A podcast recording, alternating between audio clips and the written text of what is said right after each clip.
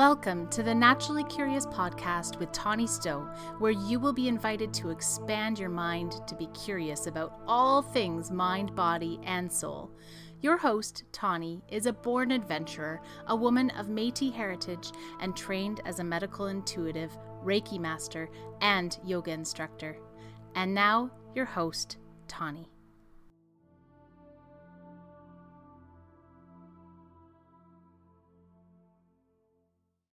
Hmm. It's October 27th, and I have my little cast iron incense cauldron burning with the sweet smells of hand blended and incense from a dear light worker, Happy Rock Holistics.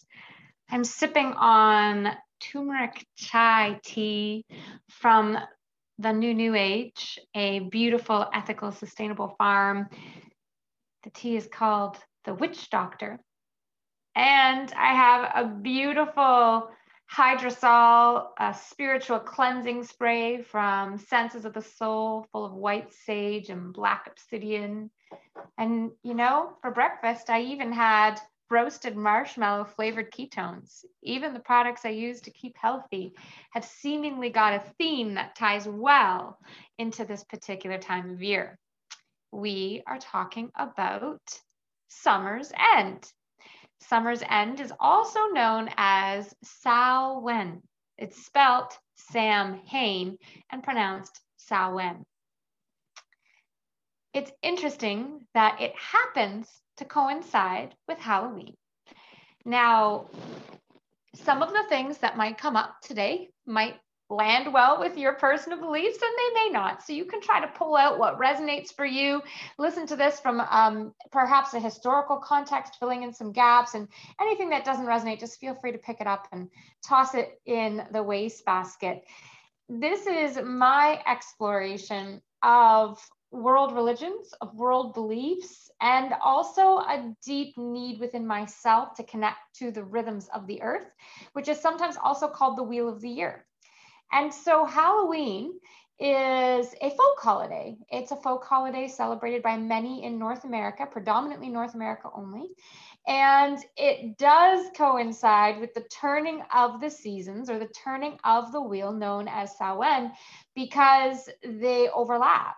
And there's some historical findings that potentially connect the dots between um, where there might be some overlap and, and how they interact. However, the commonality is without a death, without a death, without a doubt centered around death.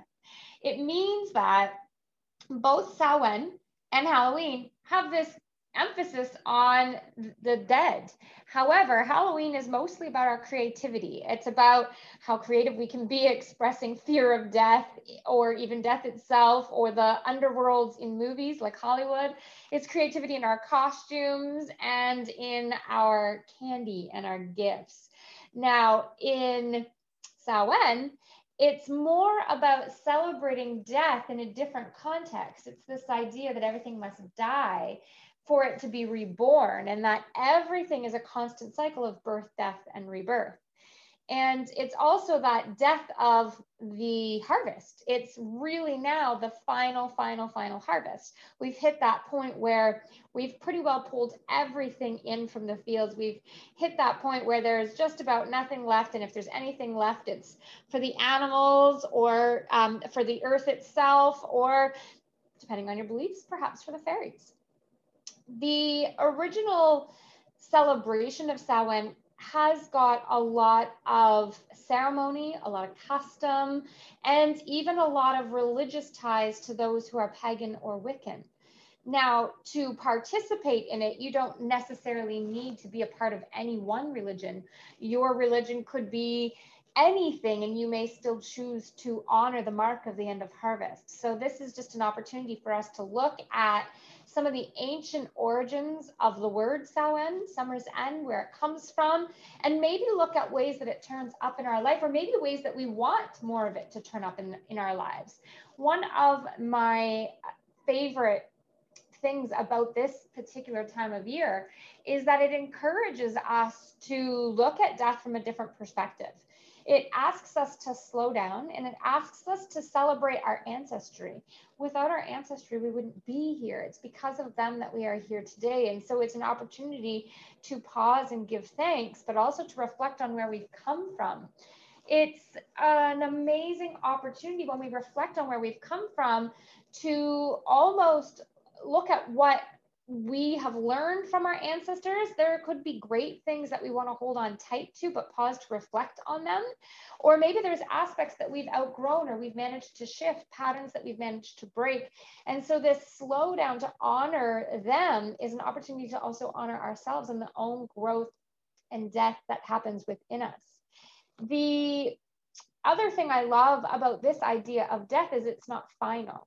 So when we look at the sort of pagan view on death, they see it as a continuous wheel and that a physical death is, is almost a spiritual evolution.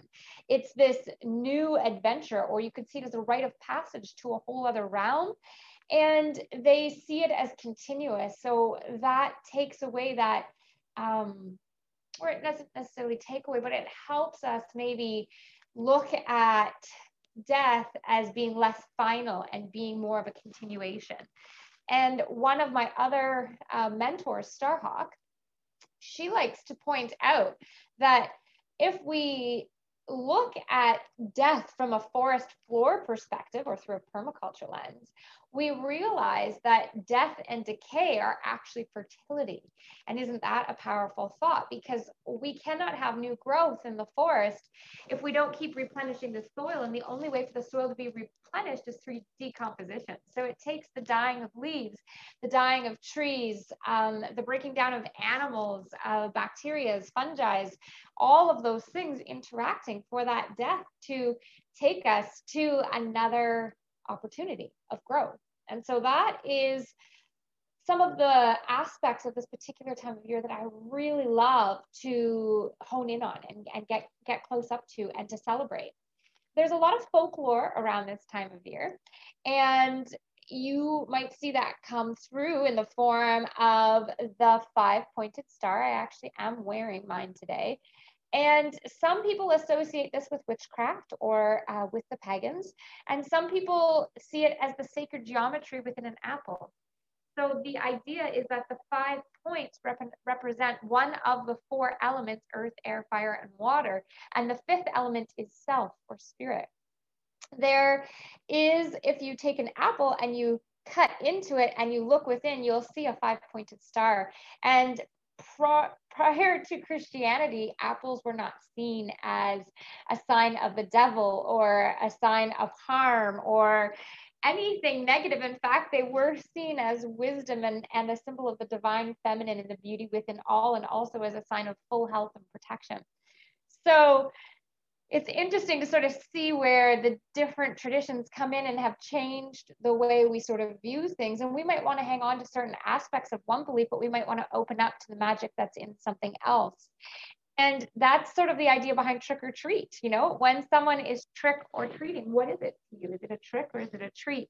And interestingly enough, that that concept of trick or treating possibly goes back to um, a couple of ancient traditions of mumming or souling. Because Samhain is actually um, um, almost a week long period of time that is celebrated. The festivities typically would be at their peak or, or kick off as close to the full moon or the new moon as possible. And they would be celebrated for quite a few days. And so it would incorporate the 31st, which would be Halloween, but it would also incorporate all Souls Day, All Saints Day, and the Day of the Dead. Again, this theme of death and ancestry all coming through. And so souling was this idea of going door to door and actually offering up prayers to those who have been departed. So that brings us to this idea of well, what were they carrying? Were they carrying lights? Were they carrying jack o' lanterns? And in and in history, pumpkins actually didn't grow in those Celtic areas where much of paganism and Druidry originates from. They would have had turnips, however. So there is some speculation um, through historical findings of decorated vegetables that it could have been a turnip that was um, used to carry a light. But really, the jack o' lantern comes back to a story.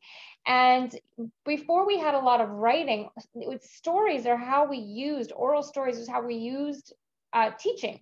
It's how we actually taught, especially carrying on teaching traditions. And the story of Jack of the Lantern was a story of um, cautionary tale. It was um, be careful what you do and how you live your life, and a telling of living um, your life in soulful alignment, or you could end up wandering in between worlds where someone kicks an ember over to Jack so that he no longer has to be wandering completely in the dark. And on Halloween, he comes down to see if someone will take his place so he can pick either the living world or the underworld, but not be caught in between. So it was a tale of. Uh, try to be careful how you live your life and be careful who you enter into bargaining with.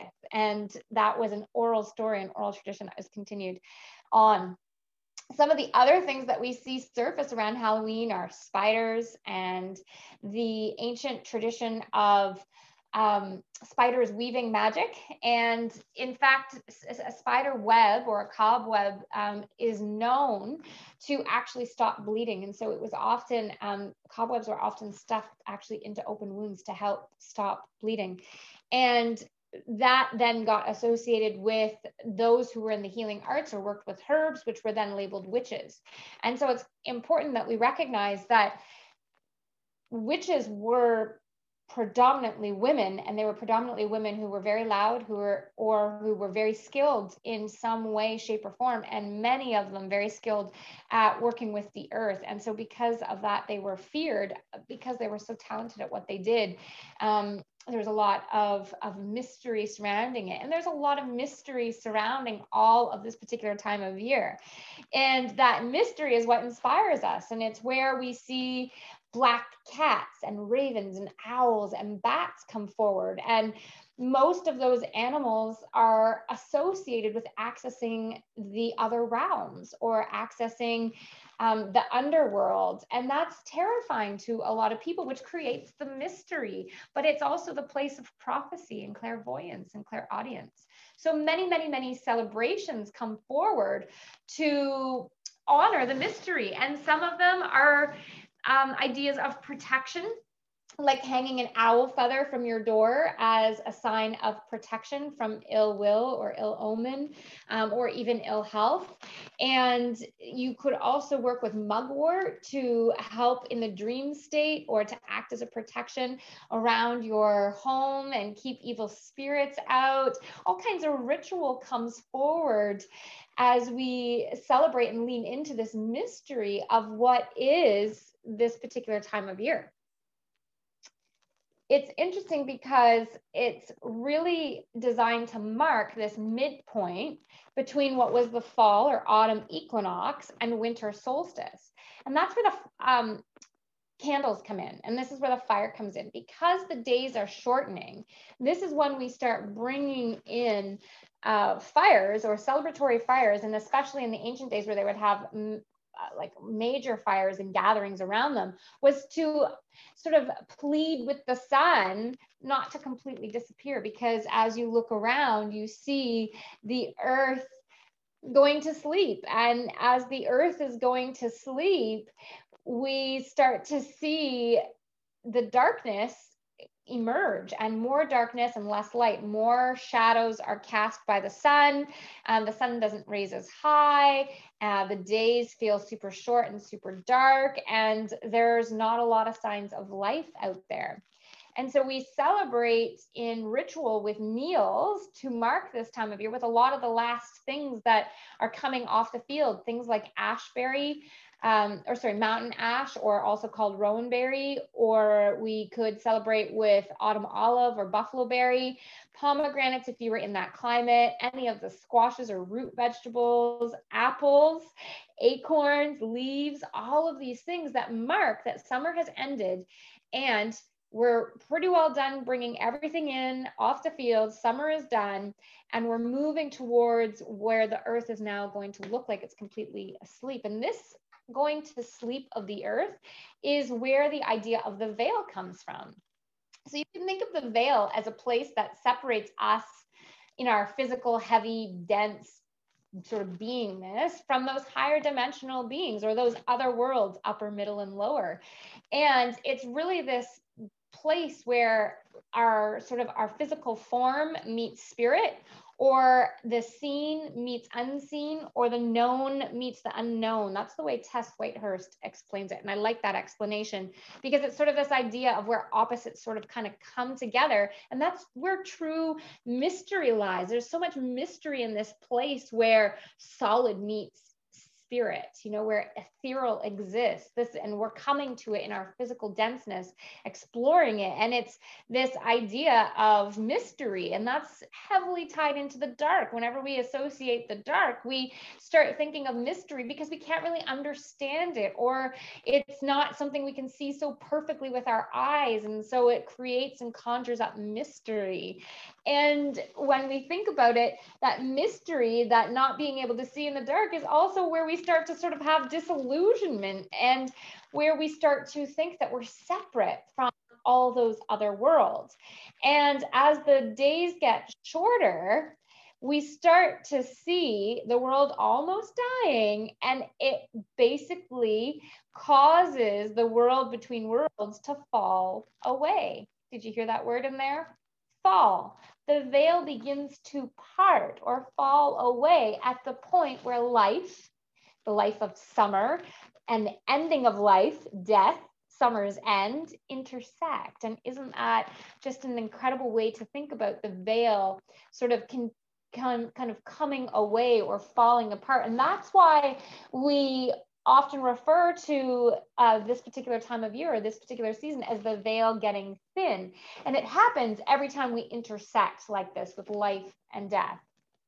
And that means it happens in the opposite seasons as well, where those two now come at us from an opposite, where we're leaving death behind and returning um, to full blown um, production, and production energy. And when we think about this veil falling away, if we think about it in the terms of seasons, it it takes away the fear. Not many of us are really terrified of autumn. Um, we're not super terrified of winter. And so if we start, you know, anchoring ourselves into how natural of a, prog- of a of how natural of a progression, sorry, it is to slide into winter, then maybe we can evaluate our views with the spirit world or our own views with death in that same exploratory way where we're no longer as frightened and in fact embracing so for the winter we would go and we would be ready to put on our extra woolen layers and um, get our snow pants and start thinking about the things we can do in winter. Perhaps just the fact that we can go to bed early because it's dark and we can slow right down because there's not as much to do, um, or snuggling up to fires, things like that. And we could look at the spiritual realm in that same light. We could look at the thinning of the veil as an opportunity to cozy up with our ancestry, as an opportunity to slide into ritual, to um, embrace a little more candles in our home and and these opportunities that arise when we start looking at the point of intersection as a fun mystery to explore. So those are all just possibilities. But as I thought about this idea of, well, are we afraid of winter? No, but we are terrified of death. Okay, maybe you're not terrified of death. Shouldn't generalize you and put you in a box, but our society has been really programmed through Hollywood, especially, to be terrified of death. And it's funny, it's you know, whenever science can't prove something because it doesn't fit the scientific model of, you know, being able to replicate its results, um, it then creates skepticism and in some cases fear because we can't wrap our minds in a linear way around that. And I feel like that's the spirit world. We can't wrap our minds around clairvoyance or clairaudience in a scientific way. And Hollywood then kind of sneaks on in there to that skepticism and can blow it up into these um, amazing stories and visualizations that can totally terrify us. And when I like get into a place of fear, I, I want to explore it um, because I am a super curious being and explore, well, what is this fear all about and where can it take me and where does fear land in my body? And in my body, fear lands in the root chakra, which is energetically located at the base of your tailbone and is symbolized by the color red.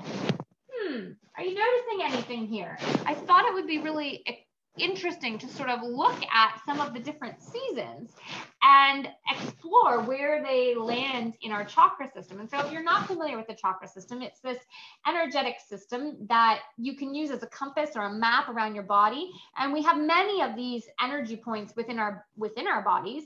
However, we usually focus on seven, and they start at the tip of the tailbone and they work their way up to the crown of the head and they all correspond with certain emotions, with um, certain learnings, certain physical body parts that they're sort of connected to, and it sort of helps us. So, for example, the root chakra is connected to the base of the tailbone. It's also connected to our legs and our feet, and it's, it's that whole sort of area.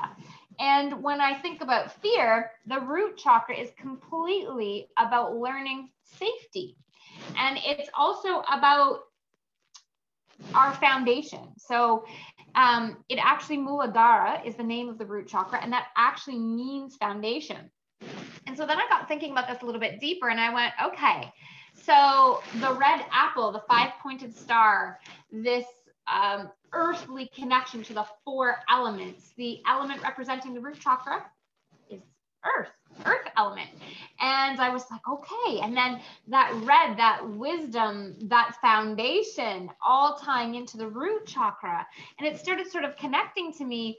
Well, if we're thinking about foundations, where better to start than with our ancestry they are, are they are kind of our foundation because again without them we wouldn't even exist and so i looked to another mentor Caroline Myss and she explains that the root chakra is our connection to tribal energy so tribe could mean our immediate family, but it can also represent our connection to all humanity. And ultimately, our learning through the root chakra is to see through our family how we are connected to all of humanity. And that is some, it can be a lifelong lesson, or the way I like to say it, it's a practice.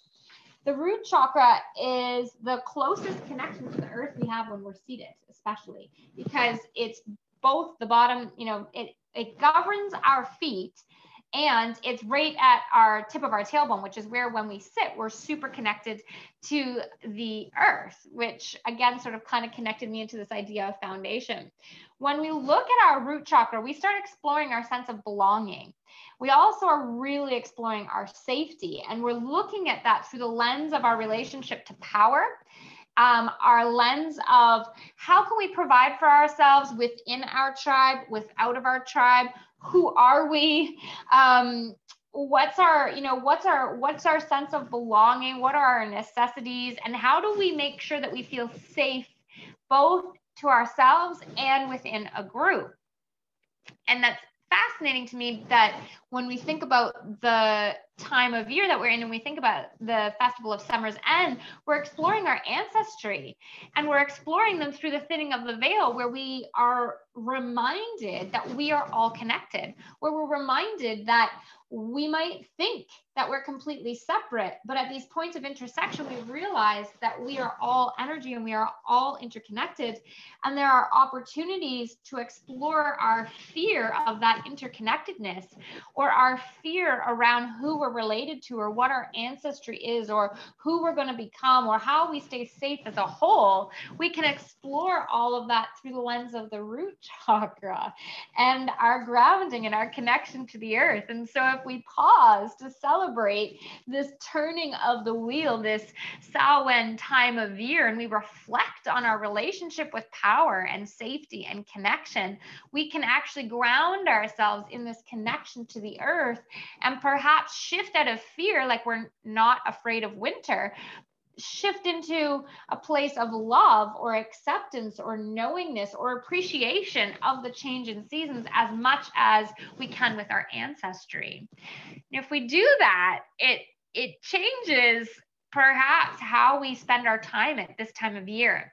And we might want to do this in ways of meditation. We might want to actually specifically carve out time and create a safe circle around ourselves, and then maybe even just get out our journal or go through old photographs of our great grandparents if we have them, or read stories of a region we know our grandparents are from, and then sit there with our journal and just ask for messages to come through. And no matter what it is, even if it doesn't make sense there, then in the moment, just give thanks for the information and hold on to it and see where it takes us.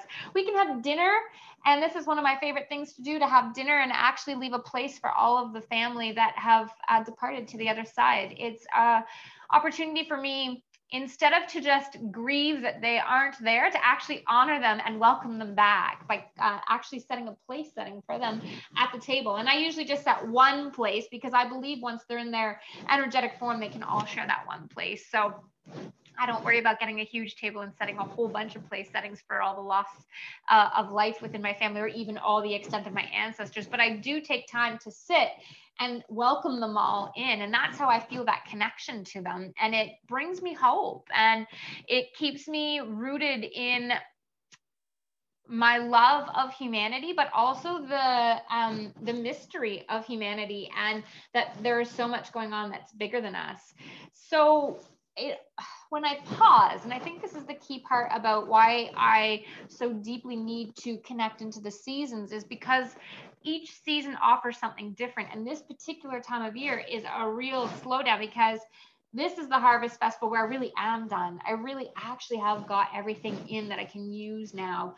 Um, you know, maybe there's a few kitchen herbs that I could go out and cut, but the majority is really, really, really done. And when I slow down with that, it gives me a chance to just reflect on who I am. And then I can really reflect on where I've come from, what no longer serves me, what amazing aspects of my family, strength, determination. Um, I come from a generation of uh, peacekeepers, of um, misrepresented um, individuals who were tried for treason uh, because they were trying to keep peace and protect um, Mother Earth. I come from a courageous line of activists. Um, and I also come from a courageous line of, of healers and um, and powerful women who were very deeply connected to the earth. So there's aspects of my ancestry that I really want to celebrate and ask for guidance to bring more of that here into the here and now. And if there's aspects within my lineage that don't serve me anymore, then this is my time to just let them go. And so for me, this particular time of year is about rooting into who I am at the foundation to my connection to what created me and how I ended up here. And it's a reminder to explore the safety that is within me because if I can access my ancestry, well, then I have access to everything I ever need because they have so much wisdom that they can bring through me that I can remember that I don't need to fear death and dying and I don't need to fear the earth going to sleep, that I'm always going to have what I need provided for me. And when I settle into that, that I can find balance and harmony in my root chakra. And I can feel that stability of my own foundation and feel the reflection of my own family teaching me how beautifully interconnected I am to so many things much bigger than all of us.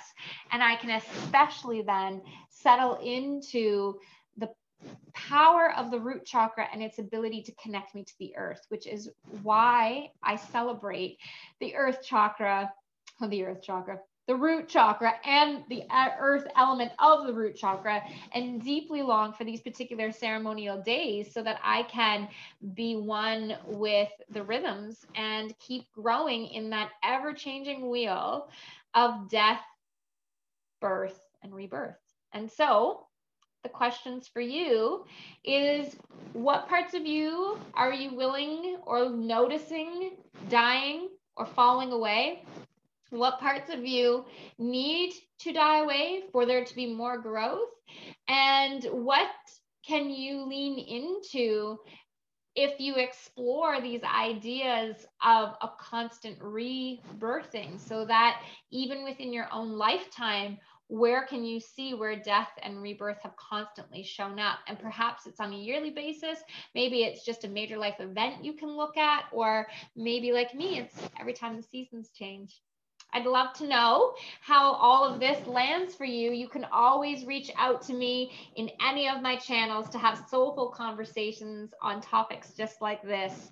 I'm going to get myself all cozied up with a blanket now and lean into my candle, my salute to the sun, saying, Hey, don't go all the way away. Pretty please. Happy Samhain. Blessed be.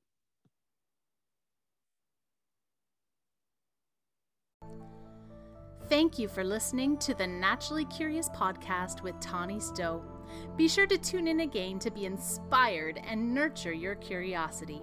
You can follow Tawny in her online yoga and meditation membership and on social media at Tawny Stowe Healing from Within.